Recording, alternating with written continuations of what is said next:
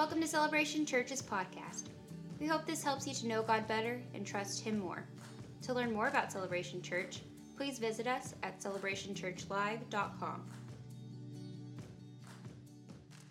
Well, this is um, our second week in a series that we have just called Created to Create. Had had some other titles as we were working on this, and I wanted to do this series for a good long while now, but it wasn't going to work in the movie theater because we needed a stage and we needed dimmable lighting and some stuff that's going to, as the rest of this series plays out.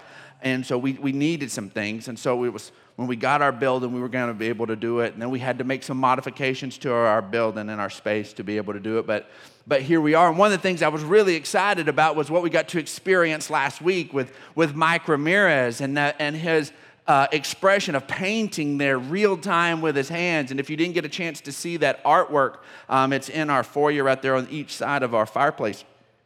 And it was just amazing as I'm preaching and, and sharing and communicating verbally, he is doing it in a visual way and being able to express who God is and what he has done for us. And that's the nature of what this series is about is that each one of us we're created to create. We're not a dead end. God created us and loves us and values us, but He also wants to invite us in to this amazing thing that He is doing in the world. And He's gifted each of us uniquely to be able to make a unique expression to our community and to the people to be able to validate and point people to the God who loves them and the Savior who died for them. So if you've got your YouVersion app open, you got your notes that we handed you on the way in with your bulletin, then we have jumped off with this concept that in God's hands we are both a work of art and an artist at work. We're both, we're simultaneously. A work of art, God is working on us. He's working on us, but we're also an artist at work. He's working through us. There should be both of those things happening simultaneously. I love it that when we, we see this in the scriptures, that people immediately, immediately, they, they came to Christ they, and they immediately got put to work. They immediately got put to work. In fact, Jesus' disciples were just invited to come follow me and I'll make you fishers of men. They were clueless as to what they were getting into. They had the most on the job training of anybody ever. They just walked away from what they were doing. They didn't even fully understand who Jesus was. They didn't even fully understand all those things. All that thing began to grow, but they were apart well before they fully understood all of the pieces. And I want you to understand that that when you say yes to Jesus, you are fully apart and you are fully his. And though you may not fully understand everything or fully understand how you fit, you do. And this is where we want to purposefully begin to think about how all of this comes together. I love Ephesians chapter 2, verses 8 through 10. If anybody's been through our school of ministry, our first trimester, we have three classes, and all three classes, the entire trimester, revolve around Ephesians chapter 2, verses 8 through 10. This is the, the everything wheels around them. And let's look at them one more time. It says, For it is by grace that you have been saved through faith. And this is not from yourselves. Oh, thank you, Lord, that it's not on our shoulders for us to be saved. It's not of yourselves. It's a gift of God, not by work, so that no one can boast. For we are God's handiwork, created in Christ Jesus to do good works, which God prepared in advance for us to do. God prepared in advance for it to be done. But he, there was something we have to allow Him to be able to work in us for it to be able to do what it needed to do. Years ago, um, I was uh, in junior high, and uh, of course, I always willing to, to do a, something to earn a buck whenever I was in junior high. Every young person has some desire for money and something they're wanting to buy. And I had an uncle who worked for Frito Lay and he was there in the Odessa Midland area and, and worked for Frito Lay. And they were doing a big promotional for some Cheetos, and they had had a costume of Chester Cheetah that they needed to go to the grocery store and have Chester Cheetah be there to do some meet and greet. So somebody at Frito Lay had hired somebody to make these costumes, and they got shipped around to the distributors around the United States. But that costume was just a costume. It had the head, it had the outfit, it had all of these different pieces, but it was that costume which was prepared in advance for whoever was going to use it. That costume was prepared in advance for me. I was going to be the one getting paid to be able to be in the costume. So they asked me to be able to do this. I'm like, sure, it's, nobody knows it's me in there.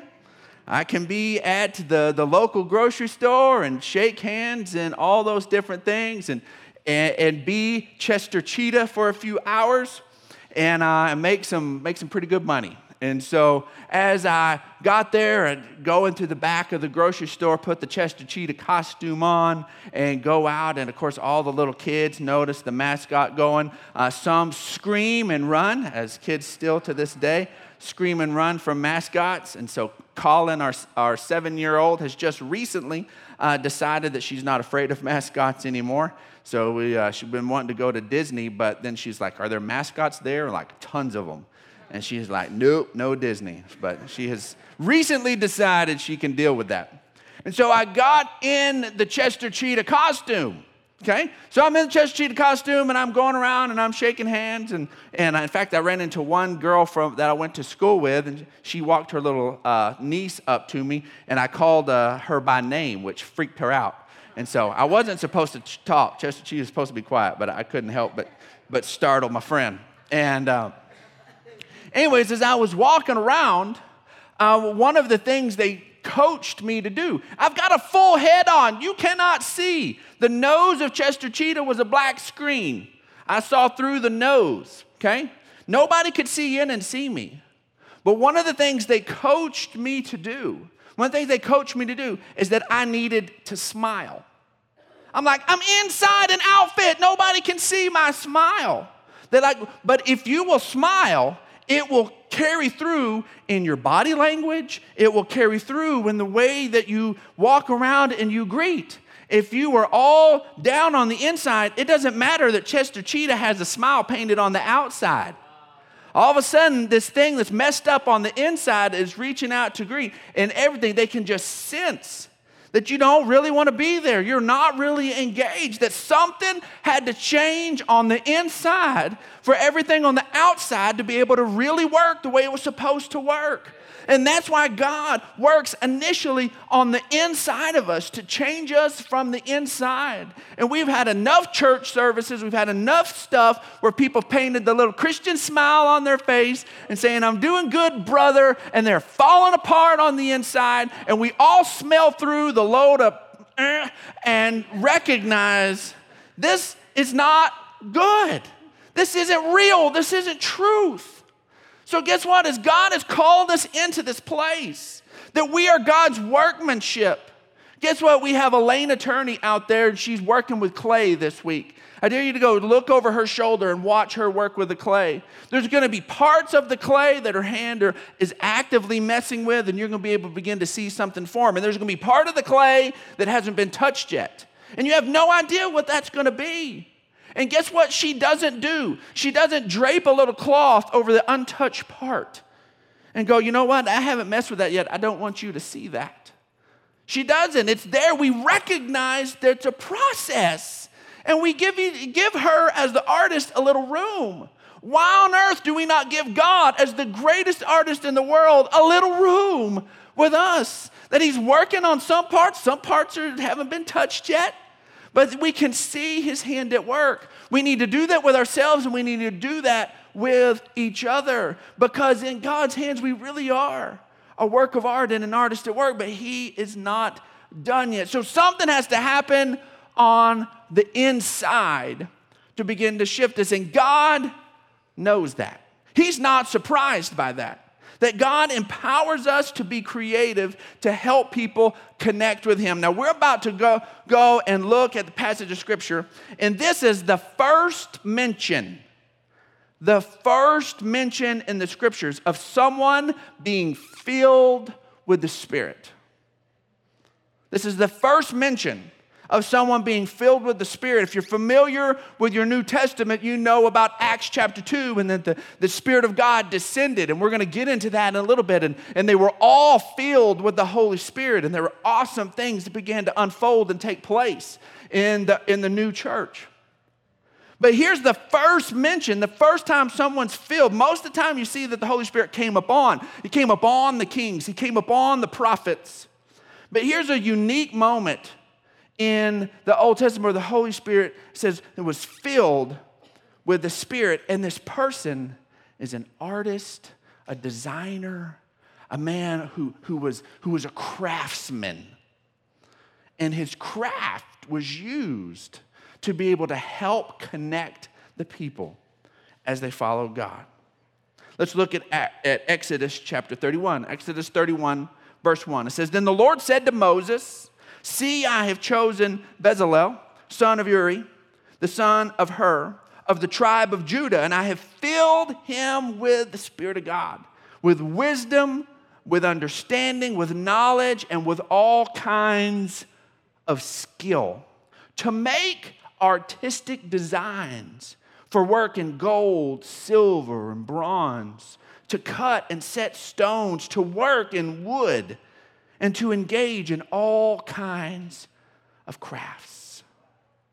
The very first moment, the very first place we see that this person is filled with the Spirit of God is because he was going to have to have this God breathed wisdom, understanding, and skill for what he was about to create what he was about to create and what he ends up creating are all of the articles of the tabernacle. And if the tabernacle was different than the temple, remember at this point in Israel's history, they have come out of Egypt and they were going through the desert. They don't have a place, they can't build a permanent structure. And here is the tabernacle that is made, and it is the place where they meet with God. It didn't house God, they met with God. God didn't live there. God's too big for that. God doesn't live in a spot, but He would meet with His people there. And the guy who creates the Ark of the Covenant that you maybe have seen some sort of rendition of on Raiders of the Lost Ark or seen on some sort of different things, the Ark of the Covenant that was created, Bezalel is the chief architect of that.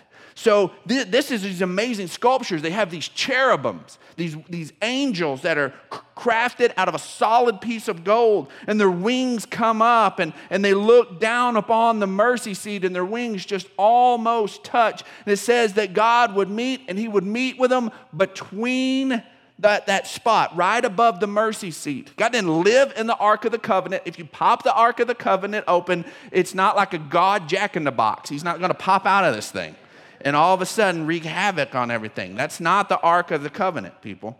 In fact, it has nothing to do. That's why nobody can find it anymore. I believe with all my heart God hid it. I think it's probably still on this planet, but I think it's hidden because otherwise people would go worship it. And these people knew it wasn't to be worshiped. It was a meeting place. It was like, it was like a telephone. It was a way to make this place of contact. It was, a, it was a Starbucks to go have a meeting and hang out. That's what it was. It was a place to meet with God. It didn't house God, God didn't live in it. But even with that, there was, it was this holy, holy, holy thing set apart for God's use and people of God's use only. And here it is, the Spirit of God comes upon them. In Exodus chapter 35, verse 30, says then moses said to the israelites see the lord has chosen so the so god had spoke to moses in 31, and now Moses is presenting this plan in chapter 35.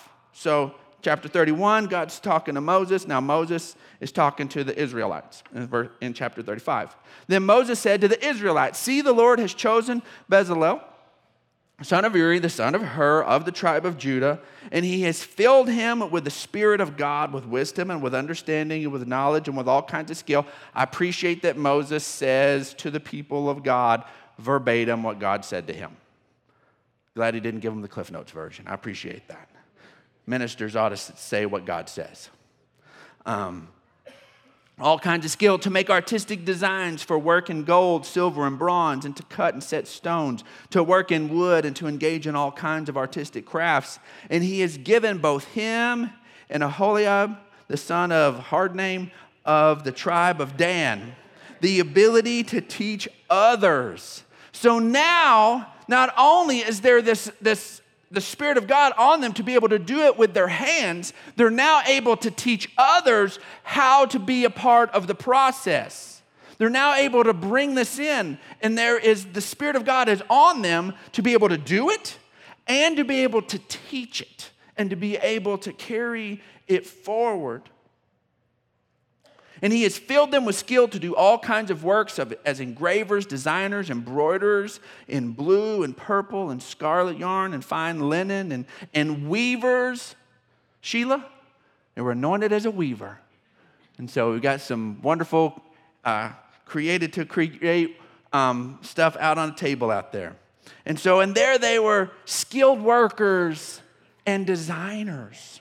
And for too long, for too long, the church has relegated and thought that the only thing that mattered in expressing God to the world was somebody standing up with a Bible and talking. Now, the gospel has to be preached, and, and the role that I feel is important, but it is not remotely the only role. It is not remotely the only role and it is complemented and works together when all of the pieces come together. And we see that the Spirit of God was in these. They were filled with the Spirit of God to be able to do these incredible artistic expressions. And as you read through the scriptures and you see the descriptions of the pomegranates and the lattice work and all, all of the stuff, the, the, the, the, the um, silver thing, bases that held up thing. Everything was incredibly ornate and beautiful and crafted to point where every time somebody was inside that tabernacle and they moved through the layers of that, everywhere they saw pointed them to a God who loved them and was for them. Everywhere. We did this. We have to recognize that there is something in you that God wants to use, that God wants to inhabit you and work from the inside of you out to express you were created to be able to do good works which God prepared in advance for you to do. And the number one question, the number one question after we just recognize of who God is and who Jesus is and what he's done, the question that comes right out of that is God, how do you want to use me? How do you want to use me? How do you want to use me? We see it at work all the time. We have an amazing hospitality team. Could you imagine if our hospitality team sat behind those donut tables and it was like, seriously? Two, two donuts? Probably shouldn't have got the one. Um, how would that go? Somebody sitting there and scowl. We have our, our, our we just implemented our, our little welcome signs. You know? What if somebody's sitting there holding the welcome sign on their phone? No, we've got this incredible hospitality team who love what they're doing. And all of a sudden, I guarantee you, that chocolate donut, which is really good, by the way, is somehow better. When somebody lovingly opens that thing up and you hear the whoa, and they're like, take your choice. We're so glad you're here today. And all of a sudden, that chocolate is even better than when it rolled in here because there was someone with this gift and care of hospitality sharing it on the way in.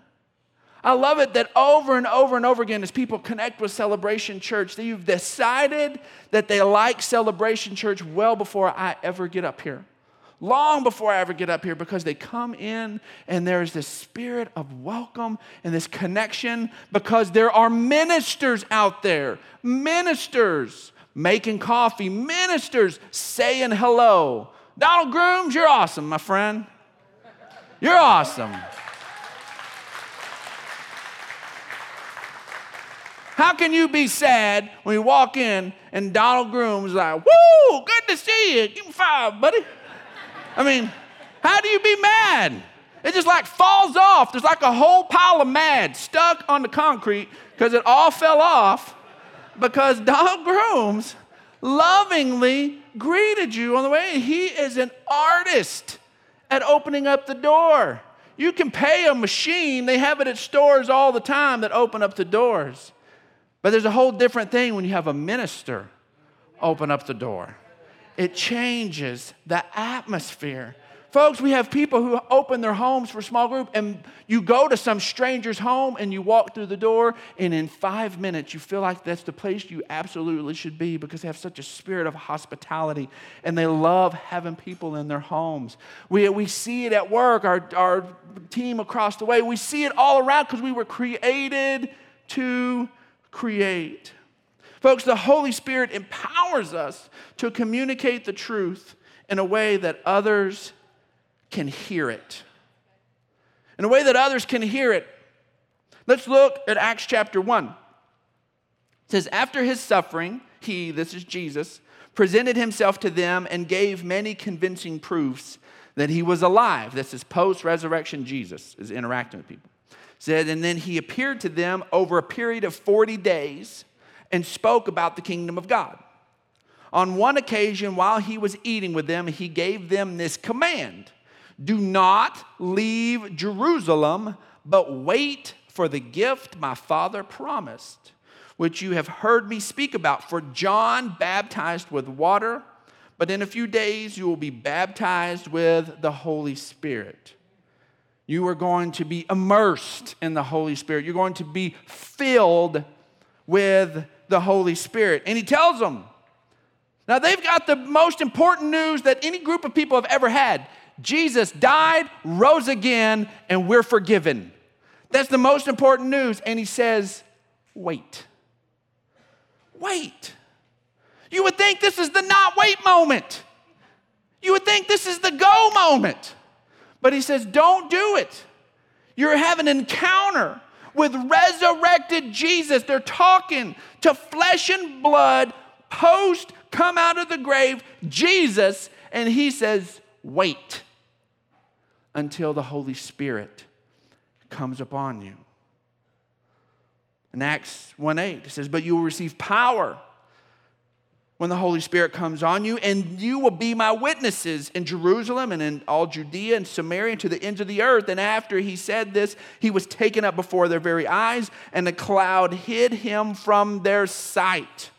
His last words to him as he is about to do the Superman thing and just go up into the clouds and disappear physically. They watched his physical form leave. He didn't just beam me up, Scotty. They would have thought they'd had an encounter with a spirit. They needed to see the physical Jesus physically leave.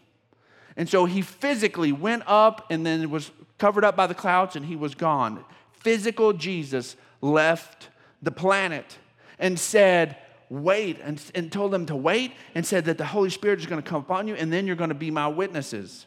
So now we're going to catch up with them in Acts chapter 2. Acts chapter 2, verse 1, it says, When the day of Pentecost came, they were all together in one place. And this is a couple of weeks later, okay? After the 40 day period, this is a couple of, a couple of weeks later.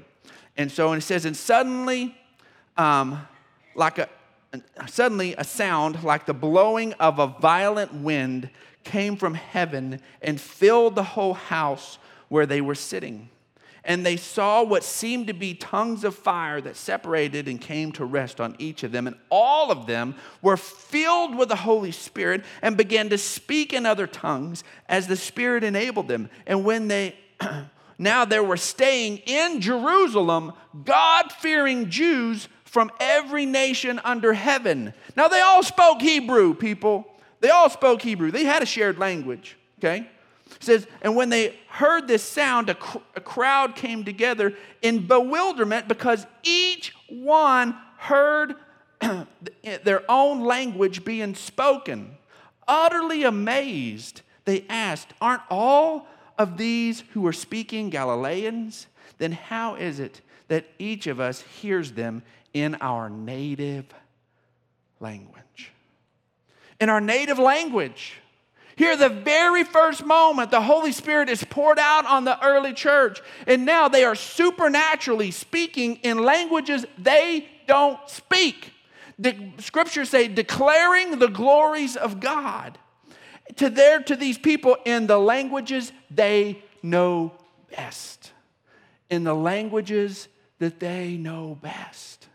Folks, that's why we have to have DJ overcomers in the world who be able to scratch and do that. Why? Because there's a group of people in America, the language they know best is hip hop, is DJ music, is that kind of stuff. And Brandon Clark isn't going to be able to get through it.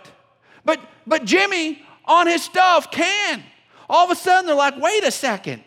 I understand this. I get this. Who are you? What are you about? Why are you doing this for some sort of religious purpose. And then Jimmy's able to declare the hope that he has in Christ because he's speaking a language.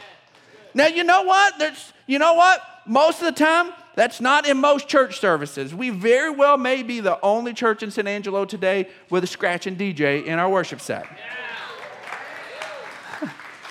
It is fun, but no pat on our back because next week he won't be here. We're not that awesome. and so it was, but it's to remind us. So many times we get comfortable in doing this thing for God the way we want to do it and the way we'll hear it. But God wants to use us in a way that somebody else will hear it. That somebody else will hear it. And there are so many different things. This created to create thing is, is this expression. There are arts, there are so many different things where people are able to be active on so many different levels and make connections with people and talk to them in the language that they will understand. And here is what's amazing Acts chapter 2. Peter, who had been stinking afraid, he had denied Jesus three times. He had hidden out. Peter stands up in the middle of everybody to the same people that crucified Jesus just almost two months before, boldly preaches the gospel. Something new got a hold of Peter. It's called the Holy Spirit. And he boldly preaches. And look at what happens at the end of Acts chapter 2. It says, And those who accepted his message were baptized. And about three thousand were added to their number that day. You think God working and filling people with the Holy Spirit is going to be able to make a difference? You think it's going to be able to attract some people? You think it's going to be able to make a difference? I think that if God, if Jesus said, hold up till you have the Holy Spirit, then we ought to make sure that we're flowing and operating and working with the Holy Spirit. If the guys who saw resurrected Jesus in the flesh needed the Holy Spirit, I think us, 2,000 years later, need the Holy Spirit. As you begin to study and look, man, the Holy Spirit is an amazing gift. He empowers, He leads, He directs, He has gifts, He, he brings clarity. There's so many different things. The depths to this Holy Spirit thing is absolutely amazing. But, folks, we have to first understand that we need Him. We need the Holy Spirit. And the Holy Spirit wants to empower us and work from us from the inside out and begin to change lives around us. That's how this begins to work. So, what's our next step? Our next step is ask God to help you communicate His love in more hearable ways. In more hearable ways. There's somebody around you there's somebody around you that needs to hear the love of God. And you know what? And maybe you have invited them to church lots of times and they haven't come. But maybe they're interested in something and you can go to that instead of them. Nothing that's anti Christ. I mean, don't go to, you know, a goat sacrifice or something, but but if somebody's interested in dirt bike racing, then go with them to a dirt bike race and sit on the bleacher and talk to them. If somebody's interested in whatever, somebody wants to likes to play. I, I I'm not good at golf. I'm terrible at golf. But man, if somebody wants to golf, man, I'm going to go golf with them, and they're going to look really good. They're going to win by 20 strokes. but we're going to have three and a half, four hours of conversation as we chase my ball everywhere. And so it's not my wheelhouse, it's theirs, but all of a sudden it's an avenue for me to be able to make some sort of connection. Let's find a creative way to be able to talk to somebody, connect with somebody in a more hearable way. Folks, our bottom line is God fills us to fill others. And we were created in His image, in the image of a loving Creator, to be an active part of His recreation. Thanks for listening to this week's message from Celebration Church. We hope you'll stay connected by following us online. You can find us on Facebook, Instagram, and Twitter.